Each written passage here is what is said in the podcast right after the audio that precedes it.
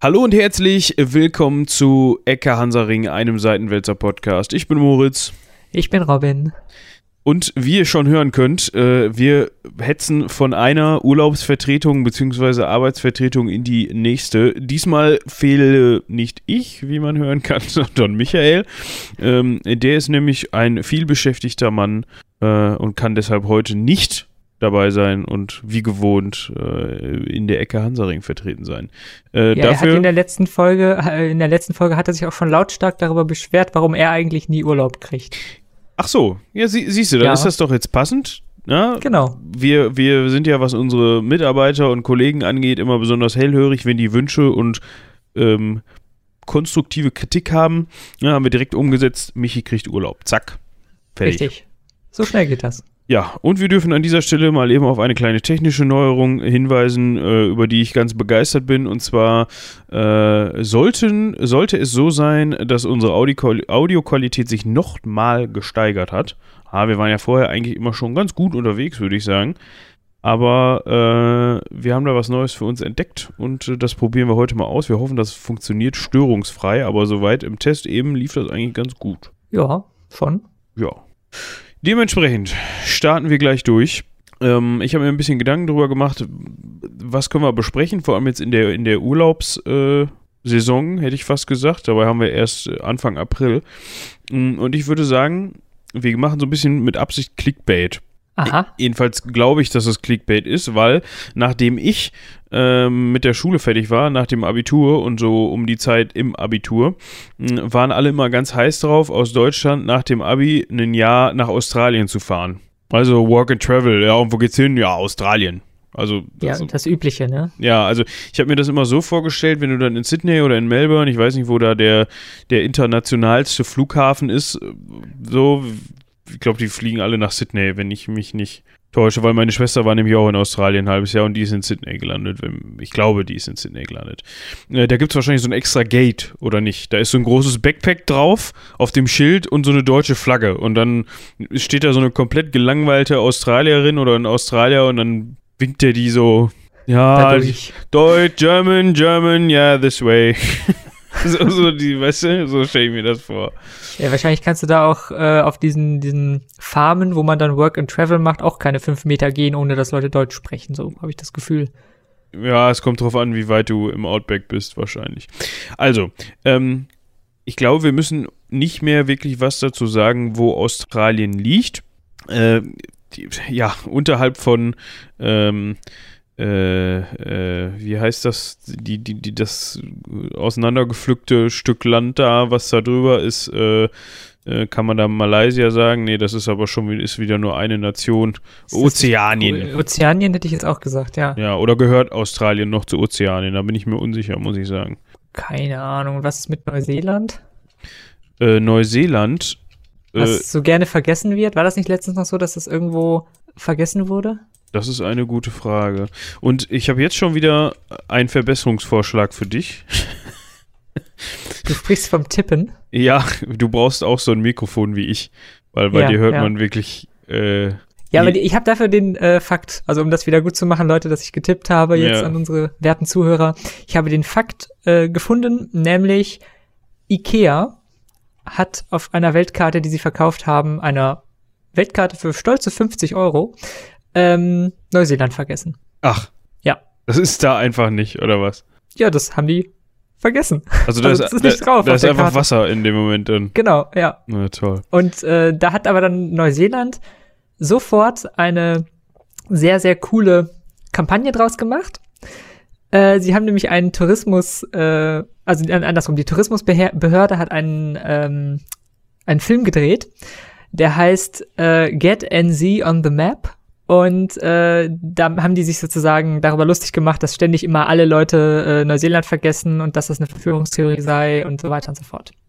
Oh, ich merke gerade mit der neuen Aufnahmemethode, das belastet mein Internet doch sehr. Sobald ich hier irgendwas mache, was ein bisschen ähm, Leitungskapazität fordert, bist du teilweise roboterartig. Aber man hat dich noch gut verstanden, also ist jetzt nichts abgeschnitten worden. Ja, kannst keine Spiele mehr spielen nebenbei, das ist schade. Nee, ich habe gerade äh, Google ähm, Maps von Karte auf Satellit umgestellt und da warst du einmal kurz am Stocken. Okay, ja gut. Äh, ja, äh, Neuseeland, äh, nee, Quatsch, Australien, wo das ist, ist, glaube ich, jetzt nicht so schwierig. Ähm, ist, glaube ich, eher die Frage so ein bisschen, seit wann ist das? Ja, genau. Seit wann ist das? Um ehrlich zu sein, ist Australien schon seit ziemlich lange, um mal in diesem Gespräch zu bleiben, ähm, und sah auch mal anders aus. Jetzt wird sich der ein oder andere denken, nee, das sah auch mal anders aus. Was ist da denn kaputt so, ne? Ähm, ja, eigentlich ist Australien heute kaputt. Ähm, also zum, zur, zur Zeit der ersten Besiedlung äh, existierte, meine Güte, äh, nämlich noch der sogenannte Sahul-Kontinent. Sahul, so würde ich es aussprechen. Ähm, das ist eigentlich, wenn man so möchte, ähm, Australien und wie heißt das da drüber? Äh, äh, Papua-Neuguinea, ähm, ja, diese ganzen versprengten Inseln da, Indonesien noch und so zusammen. Also das hat alles mal zusammengehangen vor ewigen Zeiten. Ähm, aber da sprechen wir wirklich von, von wirklich ewigen Zeiten. Mhm.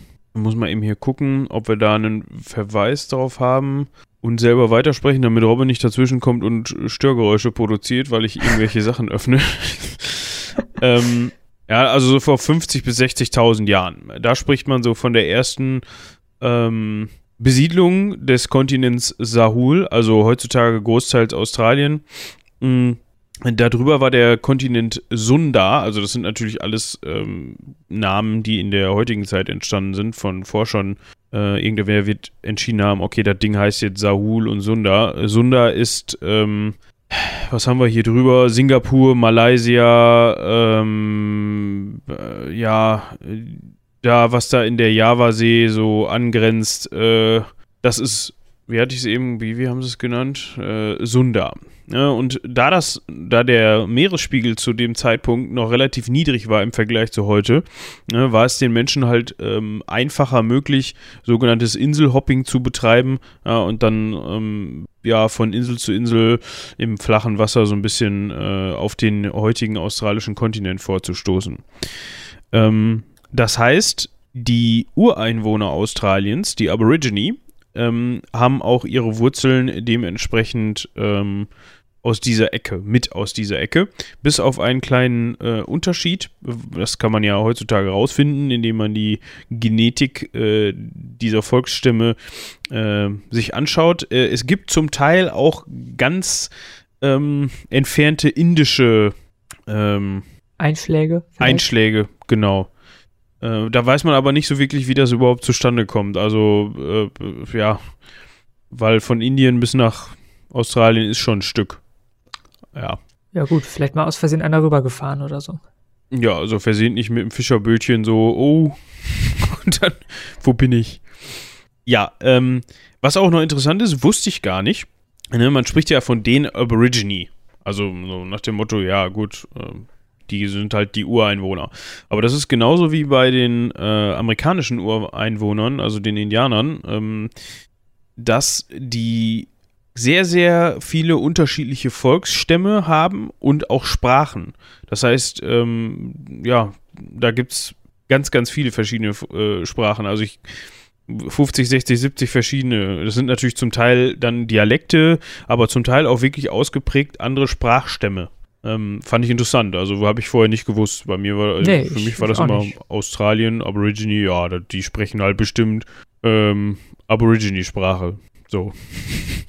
Das ist doch ein bisschen wie in Afrika, oder? Das ist doch auch so, dass da äh, die ganzen Ureinwohner völlig unterschiedliche, hunderte unterschiedliche Sprachen sprechen, die teilweise auch überhaupt nicht aufeinander basieren. Na gut, die sind halt dann irgendwie so für sich entstanden, ne? Ja. Mm, ja, jetzt spuren wir ein bisschen vorwärts und zwar ziemlich weit vorwärts. Sehr weit. Ähm, nämlich ins 16. Jahrhundert. Da haben nämlich spanische Seefahrer, äh, ein gewisser, äh, ähm, nee, das ist eine, eine Falschinformation. Ähm, da haben nämlich holländische Seefahrer so, ähm, namens äh, Willem Jans, J-A-N-S-Z wird ausgesprochen. Wahrscheinlich Jansch. Jansch.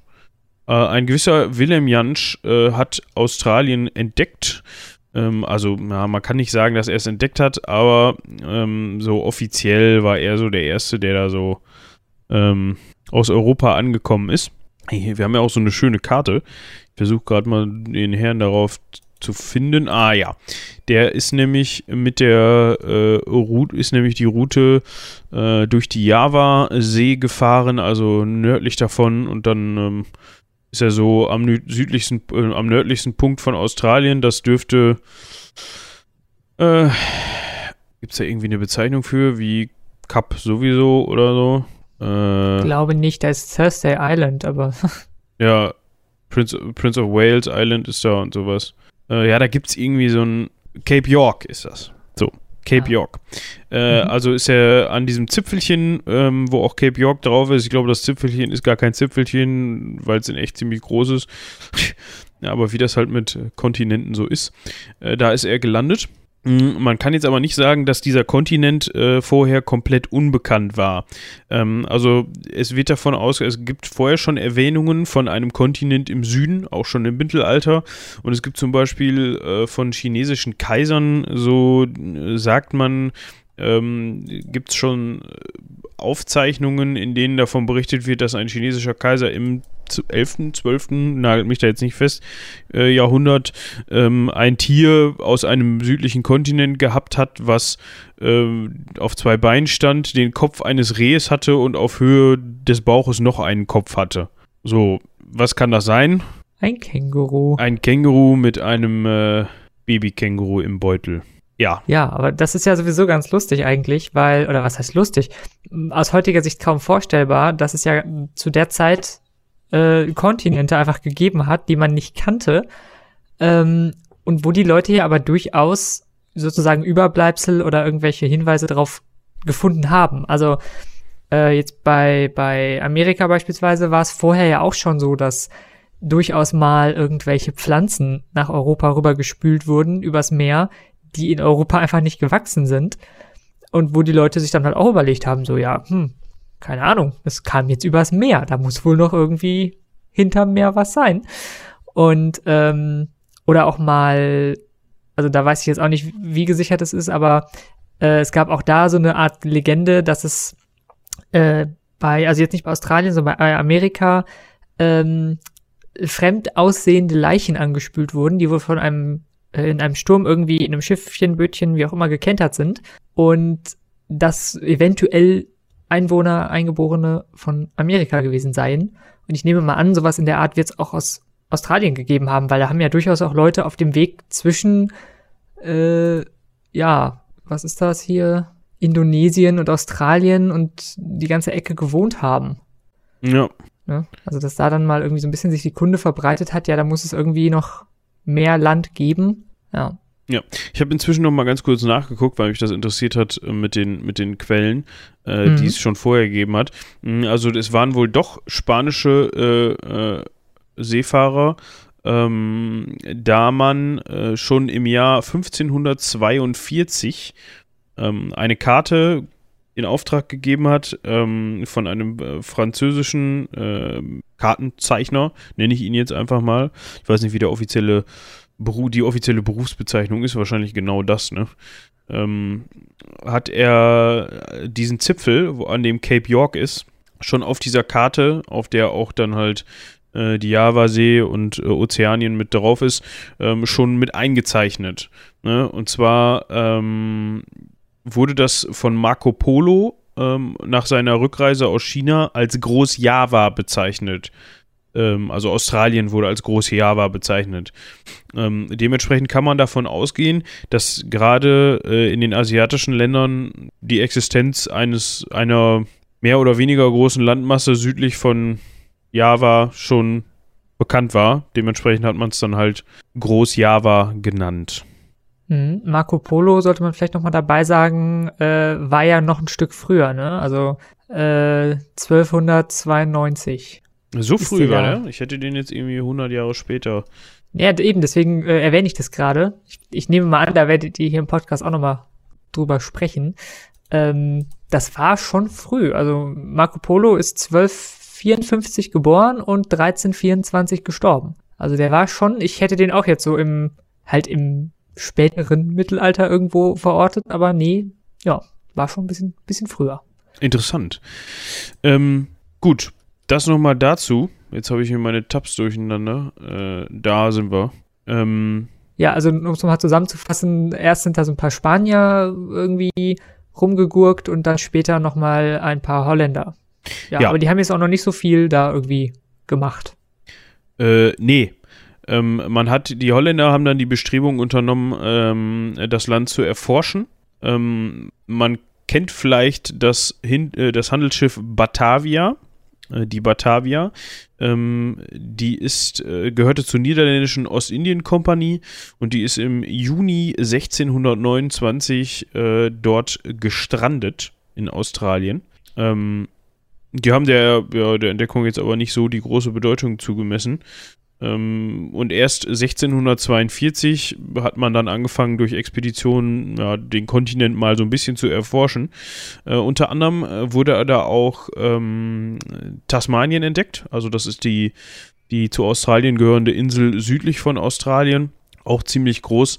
Äh, und zwar durch einen Abel Tasman oder Abel Tasman. Ich weiß nicht, er war Niederländer. Abel Jansson Tasman.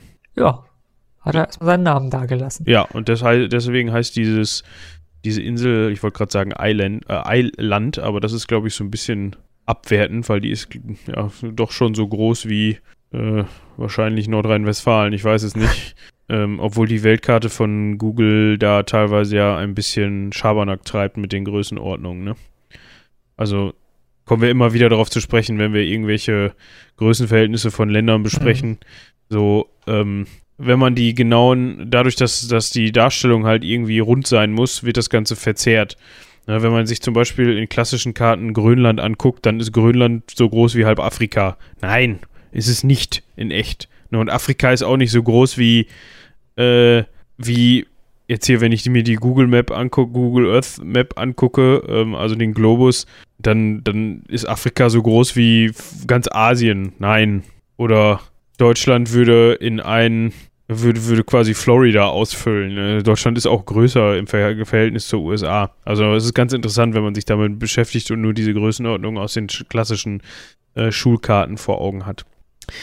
Wie auch immer, einmal darf ich sagen pro Folge, ähm, das bringe ich an dieser Stelle an. Was ich ganz interessant fand, äh, was auch dazu geführt hat, dass äh, immer wieder Niederländer nach Australien gekommen sind, war nämlich, dass die den Seeweg genommen haben. Ähm, also wenn man sich jetzt mal den Weg anguckt von, von den Niederlanden generell so in, nach Ozeanien. Ne? Dann fährst du in Mhm. den Niederlanden los.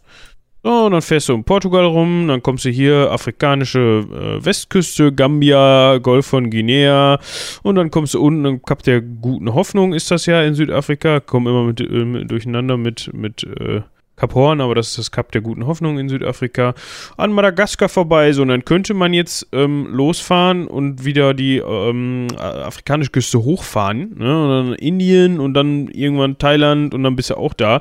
Aber viele haben das dann gemacht, mh, dass die äh, einfach abgekürzt haben. Äh, weiß nicht, au- auf Höhe Madagaskar oder so, einfach mal rechts rüber, also nach Osten.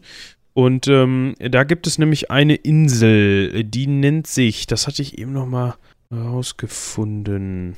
Du meinst eine von diesen winzig kleinen vor Madagaskar oder wo, wo suchst du die Nee, gerade? warte mal eben. Äh, ich glaube, es ist am cleversten, wenn ich mal eben hier in meinen Verlauf schaue. Äh, Weihachtsinsel? nein. Indonesien? Amsterdam-Insel. Das ist die Amsterdam-Insel. Die Ja, ist gut. wirklich, die ist wirklich ultra klein. Ähm, das ist wirklich nur ein Eiland. Aber die wurde als Referenzpunkt genutzt, äh, um dann von der Amsterdam-Insel nach Norden abzubiegen, um dann die, die niederländischen Kolonien in der Javasee zu erreichen. Ah. Genau. Und wenn dir das nicht gelungen ist, äh, wenn du an der Amsterdam-Insel vorbeigefahren bist, dann bist du in Westaustralien angekommen. Ah. Ja, Ja. gut. Das führte auch dazu, dass öfter mal niederländische Handelsschiffe da angekommen sind. Vor allem, wenn man mal so ähm, sich anguckt, wie die Landungen waren. Ne? So ein Willem de Flaming, wenn er so ausgesprochen wird, ähm, ist auch genau über diese Route gekommen, wie man gerade sieht. Oder einen äh, Dirk äh, Hartog im äh, 1616 und der Willem war dann 1696. Ähm, obwohl man zu dieser Zeit wahrscheinlich schon wissen sollte, ungefähr, ähm, dass man da gerade ausfährt, wenn man da gerade ausfährt, dass man dann in Australien ankommt. Also du meinst diese sogenannten äh, Entdecker konnten einfach nur nicht Boot fahren. Äh, Gut, so genau kann ich es dir gar nicht sagen, aber das war an dieser Stelle nur mal eben eine Anmerkung, um zu. Also es Ja. hat's wohl gegeben. Bleiben wir mal Mhm. bei dem. um, Ja, bezeichnen wir das Ganze mal so. Ja gut, aber wir sind dann ja angekommen. Also, ne, Australien, so schön, wir sind da. Ähm, normalerweise ist das ja zu der Zeit so gewesen, dass man dann erstmal, also wenn ich jetzt so an Briten denke oder Portugiesen oder Spanier, die haben ja erstmal eigentlich eine Flagge draufgestellt und haben gesagt, das ist meins. Mm, ja, haben die nicht gemacht. Ich kann Okay. dir nicht sagen, warum, aber die Holländer haben das nicht gemacht. Ja gut, vielleicht hatten die schon irgendwie gute Handelsbeziehungen oder so. Ja, also vielleicht haben sie sich einfach Ja, nicht den, den Mehrwert davon versprochen. Ja. Ähm, aber ähm, ja, warum auch immer. Müssen wir so mal fragen. Also vielleicht sagen die Holländer heutzutage auch, ah, warum haben sie es nicht gemacht.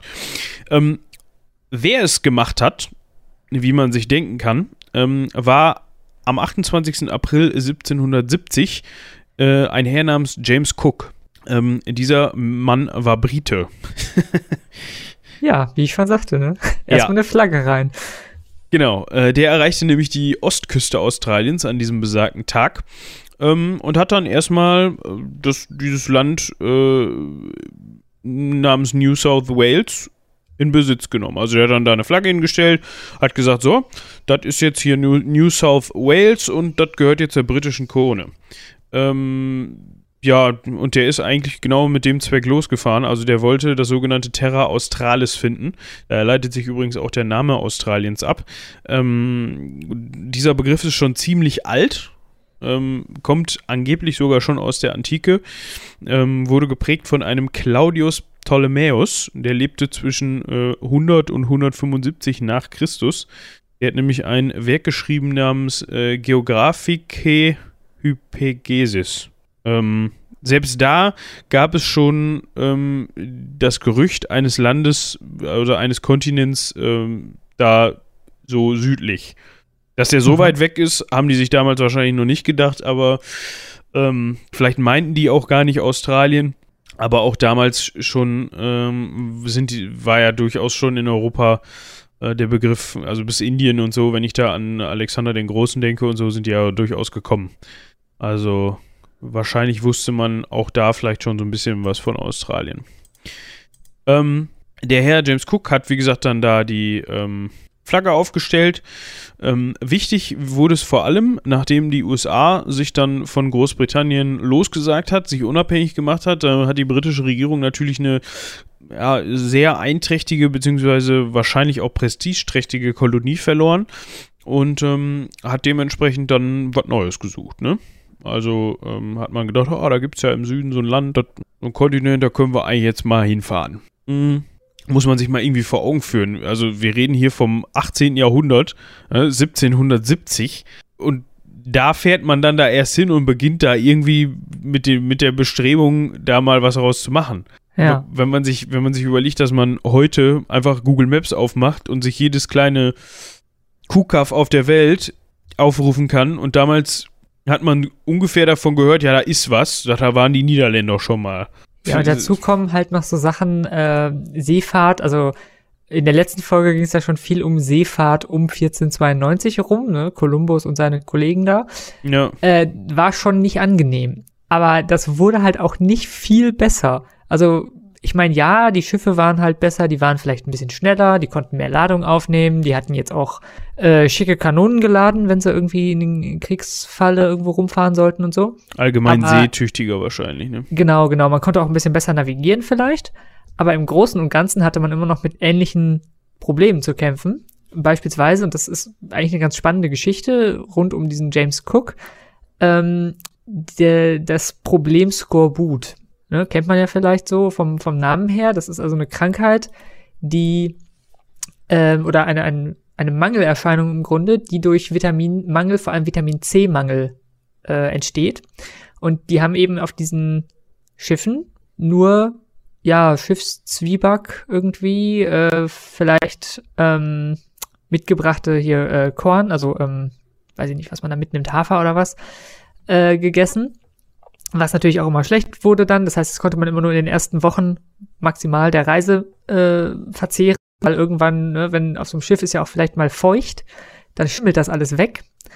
Und was man natürlich nicht mitgenommen hat auf solche Reisen, waren irgendwie Obst oder Gemüse oder so. Und äh, beispielsweise James Cook, eben dieser, dieser Entdecker, der da 1770 eben auch in äh, Australien ankam, der hat auf seiner allerersten Fahrt 38 Mann verloren auf seinem Schiff und äh, ist unter anderem auch selbst an Skorbut erkrankt. Und äh, ja, das war wohl sehr, sehr schlimm. Und dann hat der gute Mann sich ein paar Gedanken gemacht, äh, wie man das denn vielleicht verhindern könne. Und äh, er hat dann sich überlegt, also er hat irgendwie wohl gewusst, dass es eben eine Vitamin C-Mangelerscheinung ist und hat dann Nahrungsmittel mitnehmen wollen, wie Karottengelee und gezuckerte Zitronen. Ja gut, durch, also die, die, durch, die eingeleg, äh, durch das Einlegen in Zucker, Zucker halten die sich länger, ne? Genau, richtig. Und die Regierung, also seine Regierung, also die Briten, fanden das aber zu teuer. Und äh, dann gab es halt ein ziemliches Hin und Her und er hat am Ende dann ähm, entgegen vieler Widerstände in der Royal Navy der Briten, hat er dann sich dazu durchgesetzt, dass äh, die Besatzung eine Art Vitamin C-Diät bekam. Das heißt, die haben dann eben diese Karottengelees und diese gezuckerten Zitronen mitgenommen und mussten die auch essen. Also die wurden verpflichtet, sich dann so zu ernähren, dass sie halt auch heile ankommen. Oh, gut, ja, und auf seiner nächsten Fahrt hat er dann nur noch vier Leute verloren, was, ähm, wo halt gesagt wird, dass das eine ziemlich heftige äh, Anzahl war für so eine lange Reise, also im 18. Jahrhundert. Also nur vier Tote. Ja. Ja, interessant. So viel zum Thema, wie viel Spaß das gemacht haben muss, rumzuschippern. Äh, jetzt mal abgesehen von Stürmen und was da noch so alles passieren kann auf so einer Reise. Ja, kann ich mir vorstellen. Ja, und die Amerikaner äh, wollten dann, um mal wieder zum Thema zurückzukommen, mitmischen. Äh, nee, nee, die, was, die Amerikaner gar nicht. Die haben halt einfach nur sich selbstständig gemacht und dann hat die britische ähm, Krone gedacht, äh, ah, jetzt haben wir da eine Kolonie verloren, wir hätten gerne eine neue und da unten soll was los sein, wo die Holländer keinen Bock drauf hatten, aber wir gucken da nochmal nach. Vielleicht haben die, waren die auch doof und wir sind cleverer und da gibt es viel zu holen. Ah, ähm, ja. mhm. Dementsprechend am, trafen am 26. Januar 1788, also äh, 18 Jahre nachdem James Cook äh, New South Wales für ähm, die britische Krone in Besitz genommen hat, traf eine, ja, ich sage, die, die erste Siedlerflotte äh, ein, ähm, die sogenannte First Fleet. Hm, da, gab, da waren rund 1000 Siedler, Männer und Frauen drunter. Hm, und das Interessante dabei, das wird der eine oder andere schon mal gehört haben, gut drei Viertel davon waren Sträflinge. Ne? Also warum also, das? Also warum nimmt man die mit? Ähm, hauptsächlich, weil wahrscheinlich der Platz eng wurde. Ne, das waren äh, auch im späteren Verlauf hauptsächlich irische Sträflinge, ähm, weil es immer wieder ähm, zu Aufständen der Iren kam unter, den, unter der englischen Krone. Mhm. Und dann, ja, bringt man die halt weg. Und natürlich, weil es günstige Arbeitskräfte waren.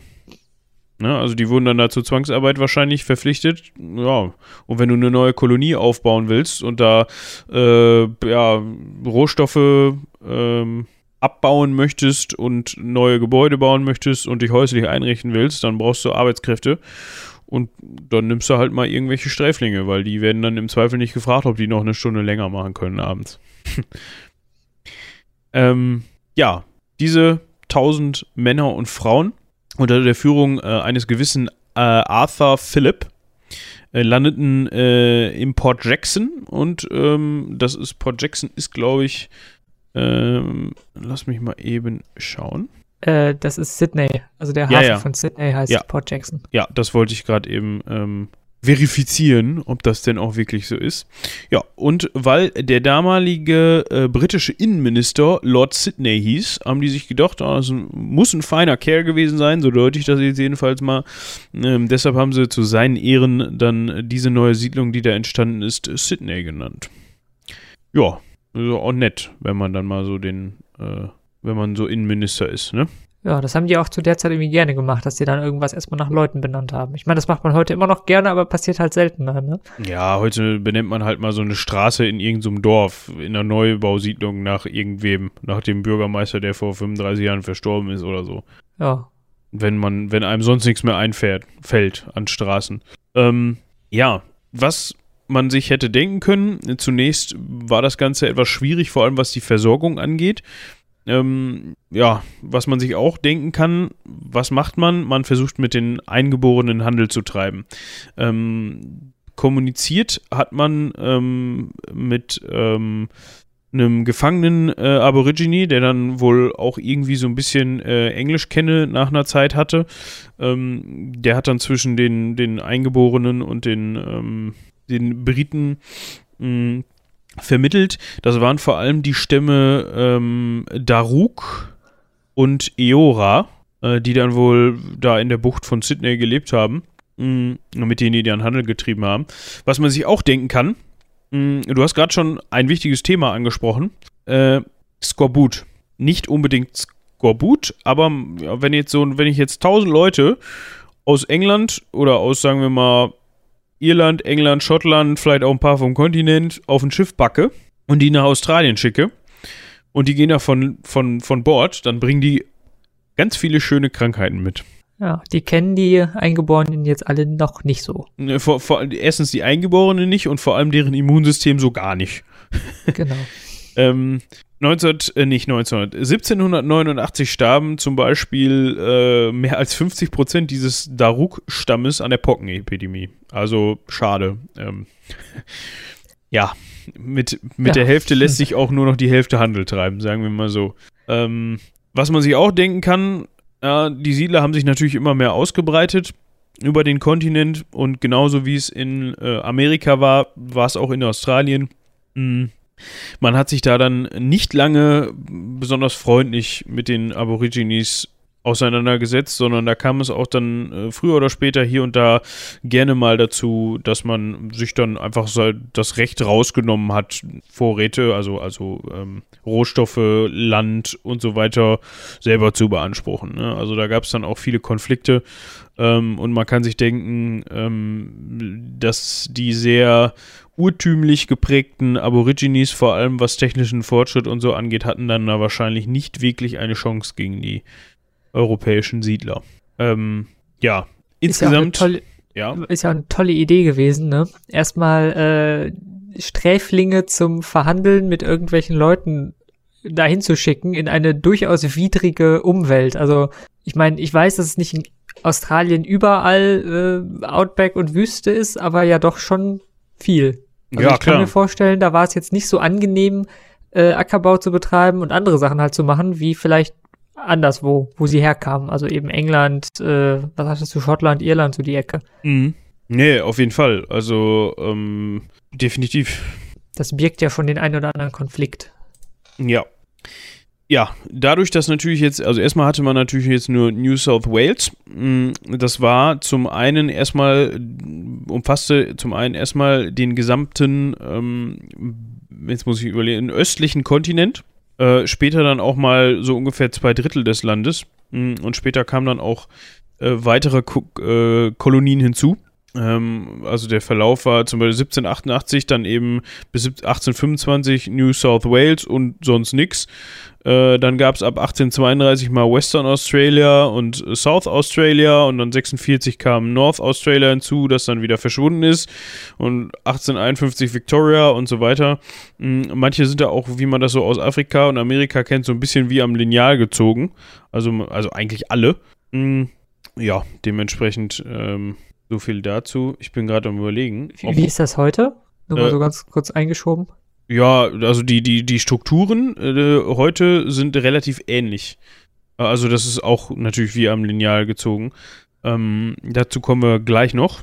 Dann gebe ich gleich noch einen kurzen Ausblick drauf. Ähm, was vielleicht interessanter ist, ähm, dass man irgendwann aufgehört hat mit den ähm, Gefangenendeportation. Also man hat irgendwann nicht mehr Australien als Gefangenendeponie benutzt. Ähm, 1868 hat man damit nämlich aufgehört. Mm, inzwischen waren ungefähr 162.000 Sträflinge nach Australien gebracht worden. Interessant ist aber, warum man damit aufgehört hat. Ähm, man hat nämlich irgendwann angefangen, in Australien Gold zu finden. Ah, das wollte man natürlich behalten. Das wollte man natürlich behalten und ähm, das hat so einen kleinen australischen, nicht nur einen kleinen, aber das hat einen australischen Goldrausch ausgelöst. Mh, unter anderem, weil man dann auch mehr Gold gefunden hat. Und wenn man mehr Gold findet, dann wollen andere auch was vom Kuchen abhaben. Und dementsprechend kann man dann schlecht sagen zu den Gefangenen, ey Jungs, ihr kommt nach Australien, weil dann sagen die, ja geil, da soll es ja was zu holen geben. Ähm, dementsprechend hat man dann damit aufgehört. Hm, vorher könnte man noch mal eben einwerfen, was mir gerade einfällt. Man hat ja erstmal den Osten Australiens, vor allem den Südosten Australiens besiedelt. Ähm, und irgendwann wollte man, damit auch mal aufhören, mit den die Gefangenen überall mit hinzunehmen. Also in die neuen Kolonien oder die neuen ähm, äh, Territorien, die entstanden sind, wollte man teilweise sogar äh, Gefangenen frei halten. Ähm, das hat man aber dann relativ schnell verworfen, weil die dann auch angefangen haben zu meckern, sie bräuchten günstige Arbeitskräfte. das heißt, ja. vor allem Western Australia zum Beispiel hat dann irgendwann gesagt, hey, Jungs, wollt ihr nicht mal ein paar rüberschicken? Also wir ja. bräuchten wohl, ja. Genau. Ähm, aber wie gesagt, durch den entstandenen Goldrausch ähm, hat das dann auch aufgehört irgendwann.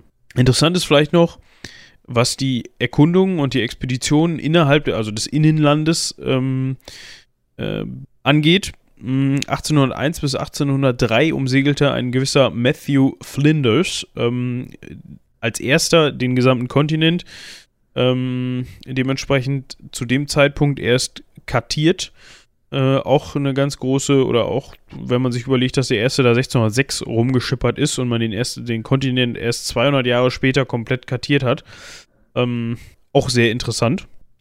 Ähm, außerdem gab es diverse Expeditionen in und durch das Landesinnere. Ähm, da sind unter anderem einige nicht von zurückgekommen.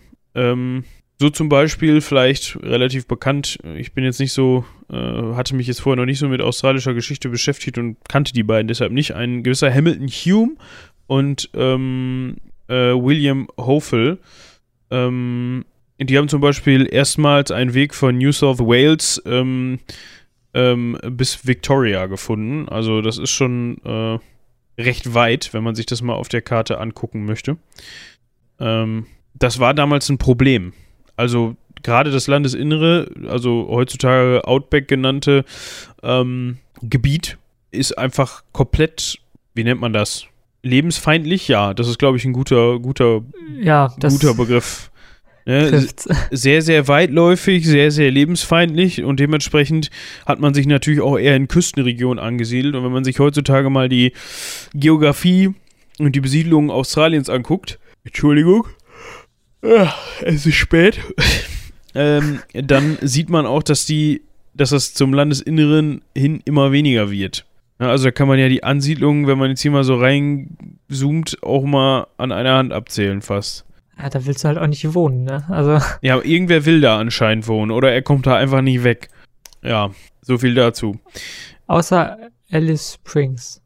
Ja, aber. Sehe ich gerade so, das sticht so ein bisschen raus. Äh, es ist ja so mehr oder weniger in der Mitte. Ja, das ist so fast die mittel, mittlerste, äh, mittigste Ansiedlung, würde ich sagen. Ja, ich lese auch gerade, warum ist das da so mittig und beliebt? Äh, es ist unter anderem äh, einer der beliebtesten Ausgangspunkte für Ausflüge in die Wüstenregionen und ins Outback. Ah. Also da geht es dann wohl immer los. Das ist die Simpson Desert, die da äh, südöstlich von anfängt oder sich, sich befindet. Da wurde übrigens 1872 die transaustralische Telegrafenleitung äh, entlang verlegt, die also einmal durch Australien ging zwischen Darwin und Adelaide, also von ganz Norden nach ganz, ja fast ganz Süden, haben sie erstmal einen Telegraphen gezogen, damit die auch irgendwie miteinander reden konnten. 1872. Ja. Ja.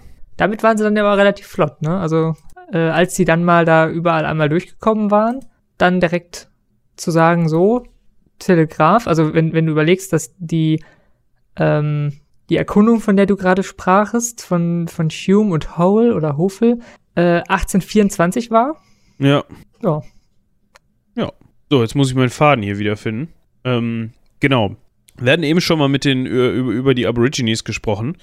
Ähm, man kann sich denken, dass die Zahl der Konflikte jetzt nicht unbedingt weniger geworden ist, es sei denn, es gibt irgendwann keine äh, Aborigines mehr.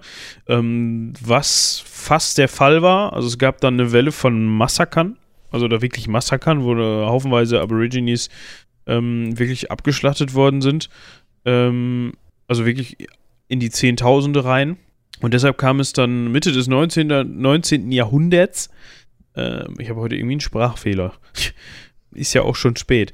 Ähm, dass, es, dass es zu Protektoraten kam. Also es wurden dann äh, Aborigine-Protektorate eröffnet. Das also erinnert einen ein so ein bisschen an die Reservate der ja. äh, Indianer in äh, Amerika. Mm.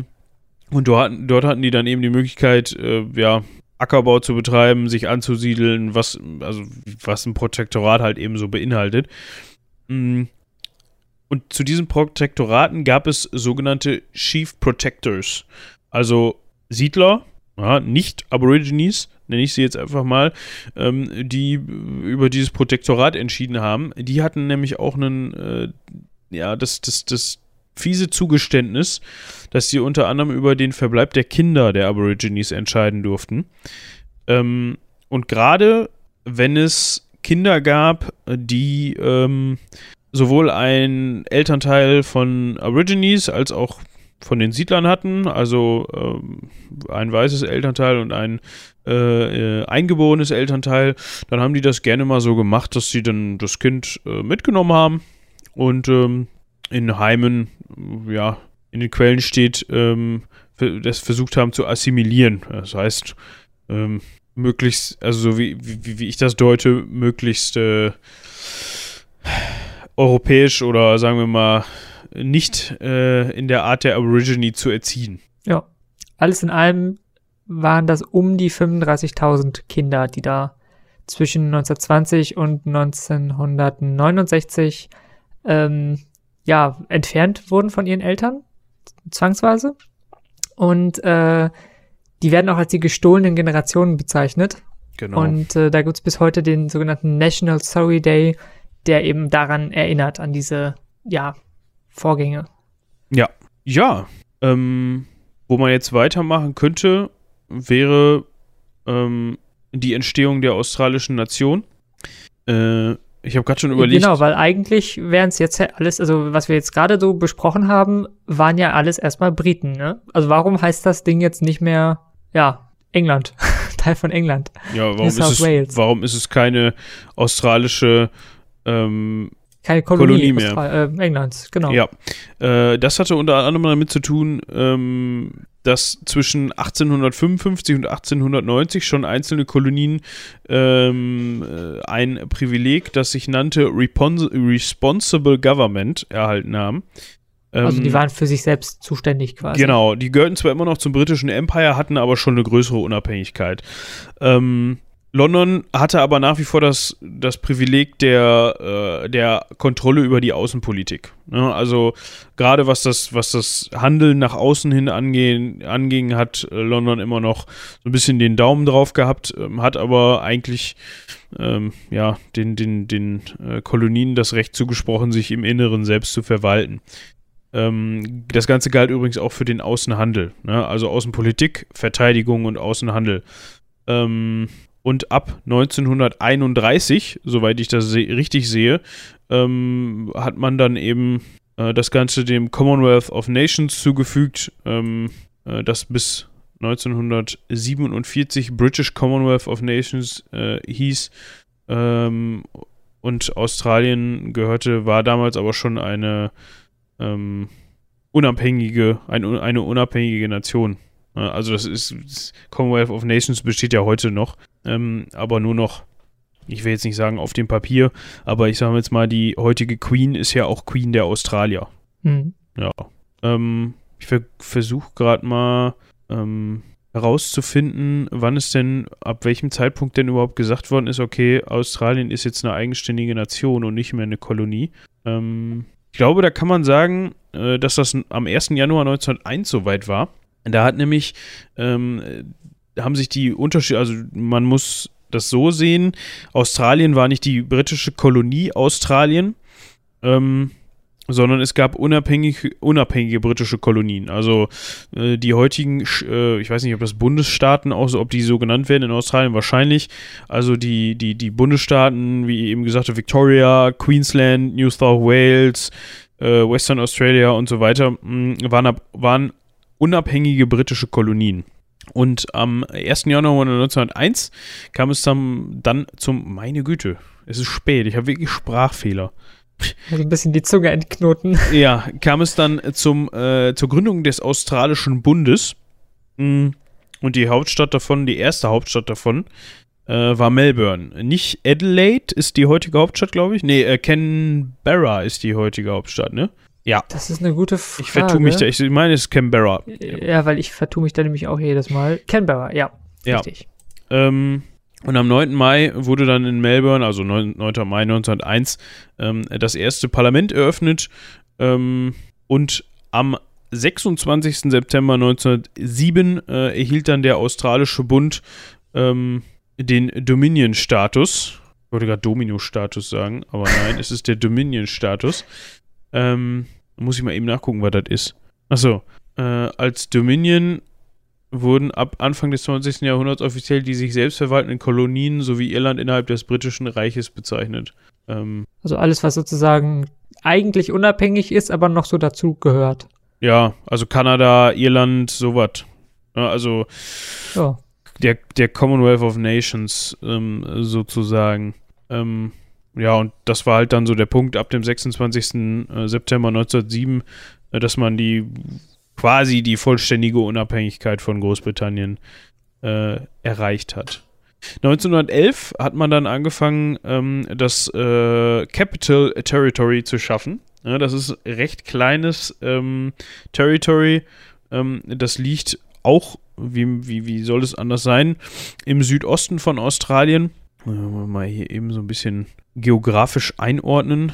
Ähm, man kann sagen, das liegt äh, zwischen ah, ganz grob zwischen Melbourne und Sydney, ne? Ja. Ja, so auf, auf dem Weg, ja. Auf dem Weg. Ja, ein bisschen im Landesinneren, hm, aber immer noch in der Nähe der Ostküste. Ähm, ja, und da hat man dann eben, äh, ich weiß nicht, also die, der Ort Canberra ist, ist wahrscheinlich vorher schon entstanden, hm, aber dann hat man sich eben Canberra ausgesucht als, äh, als Hauptstadt von Australien. Hm, der Regierungssitz lag aber noch bis 1927 in äh, Melbourne, weil einfach die Bauarbeiten in Canberra dementsprechend äh, lange gedauert haben. Ähm, ja. Ja, ist aber damit auch, also wirklich jung. Ne? Wenn man überlegt, wenn du gerade sagtest, 1901 erst äh, dieser australische Bund und dann 1907 diese Quasi-Unabhängigkeit. Ähm, das sind jetzt knapp 110 Jahre, 100, 112 Jahre. Ja, also das ist Wahnsinn. schon. Ja, ja. Die, ja. Startet da bei dir gerade ein Flugzeug oder was ist das? Äh, ich glaube, das ist ein Motorrad im Hof, aber ja. Schöne Soundkulisse äh, hier. Jetzt ist, ist es aus, glaube ich, ne? Ja, ich höre es jedenfalls nicht mehr. Ja, okay. Ähm, interessant ebenfalls ist, dass äh, Australien sich am Anfang des 20. Jahrhunderts auch mal kurzzeitig als Kolonialmacht ja, engagiert hat. Ähm, das hatte unter, unter anderem den Hintergrund, dass Großbritannien äh, dann sich irgendwann mal gedacht hat, wir könnten mal so ein bisschen die Verwaltung und Kontrolle von unseren äh, ozeanischen Kolonien, unter anderem eben ähm, ähm, auf Neuguinea das Territorium Papua ähm, an die Australier da unten übergeben, weil da müssen wir uns damit nicht rumschlagen. Die sind ja auch ähm, näher dran, ne? Genau. Äh, Gleiches gilt äh, 1914 für deutsche Kolonien in dem Bereich, ähm, nämlich unter anderem Deutsch-Neuguinea. das, gut, man befand sich dann, ja, Herr Motorradfahrer, Sie dürfen jetzt wieder fahren. ähm, man befand sich dann mit den, mit den, ähm, mit den Deutschen natürlich im Krieg, also 1914, Erster Weltkrieg. Mhm. Da hat man dann aber, als haben die Australier dann auch mal eben gesagt, so Leute, ähm, das nehmen wir jetzt mal. Also die äh, Deutsch-Neuguinea, ähm, Nordostteil der Insel und eben das Bismarck-Archipel wurde dann von äh, Australien besetzt. Ähm, und 1919 erhielt man sogar ein Völkerbundsmandat, äh, Völkerbundmandat, das S lässt man weg, mh, mm, über die ehemaligen deutschen Kolonien, dass man die eben äh, verwaltet. Die andere Hälfte Neuguineas blieb aber in dem Fall dann niederländisch. Zweiter Weltkrieg, also nach dem Ersten Weltkrieg kommt natürlich der Zweite Weltkrieg. Ähm, da wurde dann Neuguinea, jedenfalls der Norden von Neuguinea, äh, von den Japanern besetzt, also zwischen 42 und 45. Ähm, ob das jetzt äh, ich nenne es jetzt mal, irgendwie einen, Dienst am, an den, am verbündeten Deutschland war oder ob die einfach gesagt haben, okay, wir können es und deshalb besetzen wir es, weiß ich nicht. Ähm, in dem Zeitraum hat Australien aber die Kontrolle über dieses Gebiet wieder verloren. Mm, und auch sogar das australische Festland, äh, wusste ich vorher auch nicht, ähm, lief Gefahr, eine japanische Invasion zu Ah, bekommen. nee, das wusste man hier, also lernt man nicht so in der Schule. Nee, und vor allem es gab sogar japanische Luftangriffe auf australische Städte. Also in Nordwest, äh, nordwestaustralische Städte. Unter anderem Darwin und Broome. Ah, Ähm, ja, haben sie aber nicht eingenommen. Also, nee, aber wenn, also finde ich schon interessant, wenn man sich überlegt, Ja, dass mal ja. japanische Bomber australische Städte bombardiert haben. Ja, ja. Gut. Verbleib, noch immer ein Wort zum Verbleib von Neuguinea. 1975 ist das Ganze übrigens ähm, vollständig unabhängig geworden von Australien.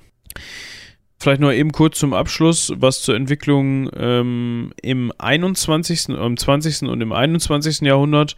Ähm, man hat natürlich immer, also man hatte nach wie vor eine große Verbundenheit zu Großbritannien oder hat sie auch immer noch. Mm, Und hat dementsprechend sich auch eigentlich an den großen Kriegen immer beteiligt äh, und immer äh, Truppen nach äh, Europa sowohl im Ersten als auch im Zweiten Weltkrieg äh, geschickt. Äh, ich versuche gerade äh, eine Zahl herauszufinden. Achso, mh, Zweiter Weltkrieg bis Kriegsende sagt man so ungefähr eine Million Australier waren da ähm, auf dem Europä europäischen Festland beteiligt. Also ähm, nicht nur im, auf, dem europäischen Festland, aber auch in Afrika und im Pazifikkrieg. Also am Zweiten Weltkrieg. Ähm, ja, ja. hätte ich jetzt auch nicht so im- gedacht. Nee, und auch im Vietnamkrieg, ne? Haben sie auch mitgekämpft. Ja, auch 50.000 knapp. Ähm, Ja, wie gesagt, hat man jetzt nicht so auf dem Schirm als, als große Kriegsmacht Australien, aber ja, Ja. beteiligt waren sie auf jeden Fall. Auch interessant, äh, sehe ich gerade nur so als Randnotiz. Äh, 86, also 1986, ähm, hat Groß Großbritannien wohl Australien die Möglichkeit gegeben, sich vollständig unabhängig zu machen. Also so auch aus dem, aus dem Commonwealth of Nations auszutreten. Ähm, also so wie ich das sehe, sogar äh, sind die heutzutage noch in ihrer, in Verfassungsfragen abhängig vom, vom Commonwealth of Nations. Das wollte man eben 86 kippen im, im sogenannten Australia Act. Mm, Da hat es aber eine Volksentscheidung äh, gegeben, äh, allerdings erst am 6. November 1999, ähm, ob man das jetzt möchte oder nicht. Und da ähm, haben sich die Australier gedacht, nein, wir wollen keine Republik sein ähm, und sind formal immer noch eine konstitutionelle Monarchie unter Elisabeth II. Ist ja ganz spannend, ne? Habe ich auch nicht gewusst. Also, Nee, also das, das ist ja auch gar nicht lange her und dass sie dann sagen, nö, wir wollen nicht, ähm, wir bleiben hier jetzt schön Teil irgendwie Commonwealth, England, klingt gut. es war immer so. Konstitutionelle Königin, genau. Ja. Ähm, aber es war ja mit den Schotten genauso. Die haben ja auch, ist ja auch noch nicht so lange her, dass die gewählt haben und die haben ja auch gesagt, Ja. ähm, wir bleiben dabei. Ja, scheint irgendwie gut zu sein da. Ja, ähm, so ein bisschen ab vom Schuss, ne? Ja. Aber wie gesagt, anscheinend zieht, zieht ziemlich viele äh, dahin immer noch, wenn man sich anguckt, ähm, dass da jeder einmal Work and Travel machen muss. Also hin, Muss Unbedingt. Ja, hin möchte ich da auch ganz gerne mal, sowohl Australien als auch Neuseeland. Ähm, aber dann eher so ein paar Wochen in Urlaub. Ja, nicht so ein Jahr irgendwo. Nee. Schön Baumwollplantage oder was gibt's da, Ja, weiß, weiß ich nicht, keine Ahnung. was man da so an, anbaut irgendwie. Du kannst da vor allem Rinder hüten wahrscheinlich. Ah ja, stimmt, da haben sie genug Platz für auf jeden Fall. Ja. Ähm, soweit ich weiß, gibt es in Australien sogar das, ähm, äh, den größten Grundbesitz, der in privater, äh, in privater Hand liegt. Ja, also da gibt es äh, in keinem anderen Staat der Erde äh, gibt es jemanden, der so viel Land besitzt. Ja, Der hat wahrscheinlich einfach irgendwie die halbe Wüste und sagt dann, ja, das ist jetzt meine halbe Wüste. Ja, ganz genau so wird es sein. Schön. Ne? Kann er dann viel spazieren gehen. Ja, da gibt es ja auch, kennt man ja diese, diese, diese Videos, beziehungsweise diesen, dieses Berufsbild, dass der Farmer da auch durchaus mal ähm, ein guter Helikopterpilot sein muss, ähm, weil er sonst schwerlich seine Rinderherden wiederfindet. Ja, die, die Rinderherden, das ist das eine. Äh, Sehr spannend finde ich vielleicht auch noch so als, als Randnotiz äh, diese Sache mit den ähm, Zäunen in Australien. Ne? Also in Australien gibt es einen Zaun. Und äh, also das ist nicht so ungewöhnlich. Hier in Deutschland gibt es auch ein paar Zäune. Aber dieser Zaun, der hatte die Idee, dass man äh, die Dingos, also die, die, äh, was ist das, Wüstenfüchse?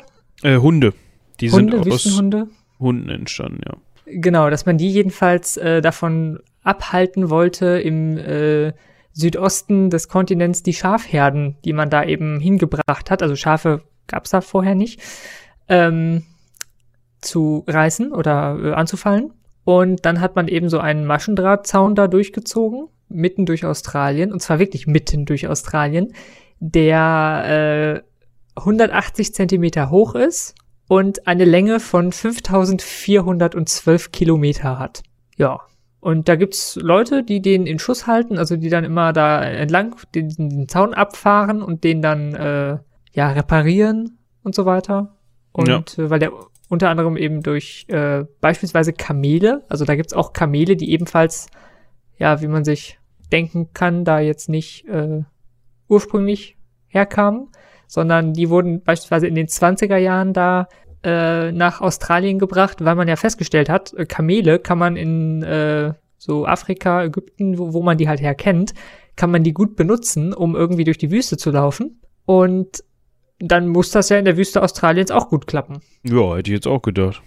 Genau, und dann äh, sind die Kamele dahin, haben unter anderem äh, eben Transporte äh, gemacht, haben mit, sind mit Karawanen dadurch gefahren und so weiter, äh, also gelaufen dann entsprechend. und als das dann in den, äh, ach nee, genau, genau, in den 1840er Jahren kamen die Kamele und in den 20er Jahren wurden sie dann wieder ausgemustert. Und weil die jetzt natürlich die Kamele nicht wieder irgendwie zurückgeschifft haben, haben sie die einfach freigelassen und haben gesagt, nee, hier fährt jetzt die Eisenbahn. Ja, und was passiert, wenn es keine äh, natürlichen Feinde gibt? Die Viecher haben sich vermehrt wie die Karnickel. Ka Karnickel gibt's da übrigens aus genau dem gleichen Grund äh, auch. Da gab es vorher keine Kanickel. Nee, äh, es gab keine Karnickel und ich habe ja gerade von dem äh, diesem diesem Dingo-Zaun gesprochen. Es gibt Mhm. einen weiteren Zaun in Australien. Äh, der wird auch als Rabbit-Proof Fence bezeichnet, beziehungsweise State Barrier Fence of Western Australia. Und äh, der soll beispielsweise die Kaninchen daran hindern, äh, sich auf die auf das gesamte Weideland auszubreiten und da Krankheiten zu ver vertreiben, äh, zu verbreiten. Weil auch, also sowohl die Kamele als auch die Kaninchen haben sich eben beide wahnsinnig über ganz Australien, über den Kontinent ausgebreitet. Da gab es dann irgendwann äh, Kamel- und äh, Kanickelplagen. Beispielsweise ähm, werden jedes Jahr 160.000 Kamele, ähm, ach nee, Quatsch, nicht jedes Jahr, sondern äh, seit 2004 über, äh, seit 2009 über vier Jahre hinweg wurden 160.000 Kamele erschossen. Und äh, der aktuelle Bestand wird auf 300.000 Tiere geschätzt, Boah, die da in Australien so rumlaufen. da habe ich noch nie gehört, muss ich sagen. Ja, Kam Kamelplagen in äh, Australien, ne? Und die Kaninchen, die gab es schon länger. Die wurden nämlich mit dieser First Fleet, die du vorhin erwähnt hast, also 1788 kamen die. Und äh, angeblich wurden, also das ist nicht 100% belegt, aber angeblich wurden 24 Kaninchen freigelassen. Oh. oh, die hatten eine Menge Zeit seit äh, dem, ne? Die hatten eine Menge Zeit und ähm, es wird inzwischen äh, wird die Population gesteuert mit äh, also von den äh, Kamelen. Also einmal gibt's halt diesen, diesen Zaun und äh, es werden ähm, ähm, die werden mit einer einer äh, Kaninchenpest namens Myxomatose werden die in Schach gehalten. Das ist eine Erkrankung, die nur Kaninchen trifft sozusagen. Und immer wenn die Kaninchendichte, so heißt es, äh, über ein bestimmtes Maß steigt, dann werden so Köder ausge, ähm, ausgelegt, die eben diese Pest enthalten und die dann die ganzen Kaninchen killt. Genau, und dann, äh, wenn die Dichte sinkt, der Kaninchen, dann stecken die sich ja gegenseitig weniger an, logischerweise, weil es weniger Kaninchen gibt. Und dann, äh, ja, stirbt diese Epidemie quasi wieder aus. mit den Kaninchen zusammen. Das ist, wird da seit einiger Zeit so äh, gemacht. Und man schätzt äh, den, den auch vielleicht so als letzten Fakt, den Schaden an der Umwelt und der Landwirtschaft, den diese Kaninchen da verursachen, äh, auf 600 Millionen bis eine Milliarde australische Dollar im Jahr. Ja. Also merkt euch, wenn ihr unbesiedelte Länder äh, für euch beansprucht in Zukunft, dann setzt dort weder Kamele noch Kaninchen aus, weil das kann Probleme geben. Ja, ich als also was die Kamele angeht, habe ich gerade noch einen interessanten Artikel gefunden. Ähm, es ist anscheinend auch so, dass äh, vor allem die ja, kleinen Orte, hatten wir eben schon drüber gesprochen, die im, im australischen Outback liegen, ähm, dass die regelmäßig von ähm, ja, ausgewilderten Kamelherden theorisiert werden, weil die Tiere dann einfach auf der Suche nach Wasser sind. Ähm, ja, und wir sind dabei wohl relativ erfinderisch und spüren auch wohl, okay, Wasserhahn muss ich kaputt treten, dann kommt da Wasser raus. So, und dementsprechend bauen die jetzt wohl oder haben die auch gebaut für relativ viel Geld irgendwelche Kamelschutzzäune. Ähm, und es gibt auch wohl ziemlich viele wildlebende Esel und Pferde. Ähm, ja. Aus dem gleichen Grund wahrscheinlich. Ja, also ähm, hätte man nicht gedacht, dass die Australier Probleme mit Kamelen haben. Ja. Was diesen Dingo-Zaun angeht, ähm, ist das sogar tatsächlich so, ähm, dass ein Dingo, glaube ich, in einer Nacht unverhältnismäßig viele Schafe reißen kann. Also äh, es ist jetzt nicht so, dass so ein Dingo dann, wenn er jetzt mal in so, ein, in so eine Schafherde reinkommt, da mal drei, vier Tiere tötet, sondern der macht da richtig Stress. Und ich habe mal gehört, die Dingos fressen die Schafe gar nicht. Weil ähm, die machen das einfach nur aus Tötungstrieb. Ja gut, das, äh, dann ist es auch verständlich, warum die da diesen riesen gigantischen Zaun durch das ganze Land gezogen haben. Ja, und da wirst du, ähm, also du musst teilweise ja durch diesen Zaun durch. Das heißt, wenn es Mhm. da irgendwelche Straßen gibt, die durchs Outback führen oder durch die Wüsten, ähm, dann, dann gibt es da auch Tore, durch die du dann als Reisender auch durch kannst, aber du musst die halt wieder hinter dir verschließen. Ansonsten kannst du da äh, richtig, richtig empfindliche Strafen für kriegen. Ja. Also, auch das kann man sich merken, ne? wenn ihr in Australien durch einen Zaun durchgeht, dann macht die Tür hinter euch zu. Ja, das steht da aber auch an den Zäunen, meine ich, dran. Also, das meine das, wo ich das, die Info war dabei, dass das, dass man das eigentlich nicht verfehlen kann. Also, wenn du da vorstehst und da steht in dem dicken Schild drauf, mach die Tür zu, sonst kannst du ein paar tausend Dollar Strafe bezahlen, dann, äh, Ja, dann macht man die Tür halt zu. ja, ich versuche gerade mal rauszufinden, ob das, ähm, was man da in, ähm, man da mal irgendwie so ein, eine, eine Zahl findet. Ich meine, es waren ein paar tausend Dollar, die du da in, im höchsten Maß für Strafe bezahlen musst, wenn du den Zaun auflässt. Vernünftigerweise. Ja, wird auch der äh, Dogfence als Dogfence bezeichnet. Genau. Gut, ich würde sagen, wir sind jetzt auch schon wieder über eine Stunde dabei. Ähm, ich glaube, das war ein ganz guter Abriss über die australische Geschichte. Vor allem finde ich es immer witzig, wenn man selber dabei auch noch immer was lernt. Definitiv. Sie ist Ähm. schlauer als vorher auf jeden Fall. Ja, das definitiv. Ähm, ich hatte so eine Idee, wenn wir das nächste Mal eine Urlaubsvertretung wieder haben, äh, egal ob das jetzt, ähm, ob Michi fehlt oder ob ich fehle, könnte man sich doch Hm. dann eigentlich mal so losgelöst von dem Zeug, was Michi und ich so machen, weil wir haben noch ganz viel in England vor und ja, wir hatten das in der vorletzten Folge ja mal angesprochen, was uns alles noch so fehlt, könnte man ja eigentlich mal die Geschichte Neuseelands machen. Ja, finde ich gut, bin ich dabei. Ja, ja, du sowieso, weil Und, und mal gucken, wer noch. Genau, ne, dann hat man vielleicht für die Urlaubsvertretung so ein bisschen ähm, den losgelösten anderen Teil der, des Erdballes auf dem Schirm. Gut, dementsprechend, ähm, wir hoffen, es hat euch gefallen, ihr habt ein bisschen was gelernt ähm, oder wenn ihr es alles schon wusstet, habt euch über unsere ja, Wissenslücken aufgeregt. Ähm, falls ihr Anmerkungen oder Kritik habt oder sagt, uns, uns ein Foto schicken wollt, wie ihr mit Absicht die Tür vom Dingo-Zaun aufgelassen habt, während ihr mit einem Kamel da durchgeritten seid. mit einem wilden Kamel, versteht sich. Ähm, dann äh, schreibt uns eine Mail an, weiß ich nicht, äh, dogfans.seitenwälzer.de. Ja, ne? Ja. Klingt, klingt gut. Dogfans.seitenwälzer.de. Aber richtig schreiben. Ja, sonst kommt es nicht an. Ähm, ja, vergesst nicht unsere anderen Formate. Meine Güte. Wird Zeit, dass wir Schluss machen. der Redefluss wird eingeschränkt oder ist eingeschränkt vorhanden bei mir. Vergesst nicht unsere anderen Formate. Dieter wäre natürlich spontan, spontan jeden zweiten Freitag und äh, das akademische Viertel. Akad akademisch, ich kann nicht mehr akademisch richtig aussprechen. Und last, last but not least, äh, das Heldenpicknick, äh, unseren Pen and Paper Podcast. Da unbedingt mal reinhören, falls ihr das noch nicht gemacht habt. Ähm, ja, das ist so quasi Pen and Paper im Hörspielformat für die Tasche und für unterwegs. Also ihr dürft das auch zu Hause hören, aber ihr wisst schon, was ich meine. Ja, ich gehe jetzt gleich ins Bett. Haut rein. Bis zum nächsten Mal.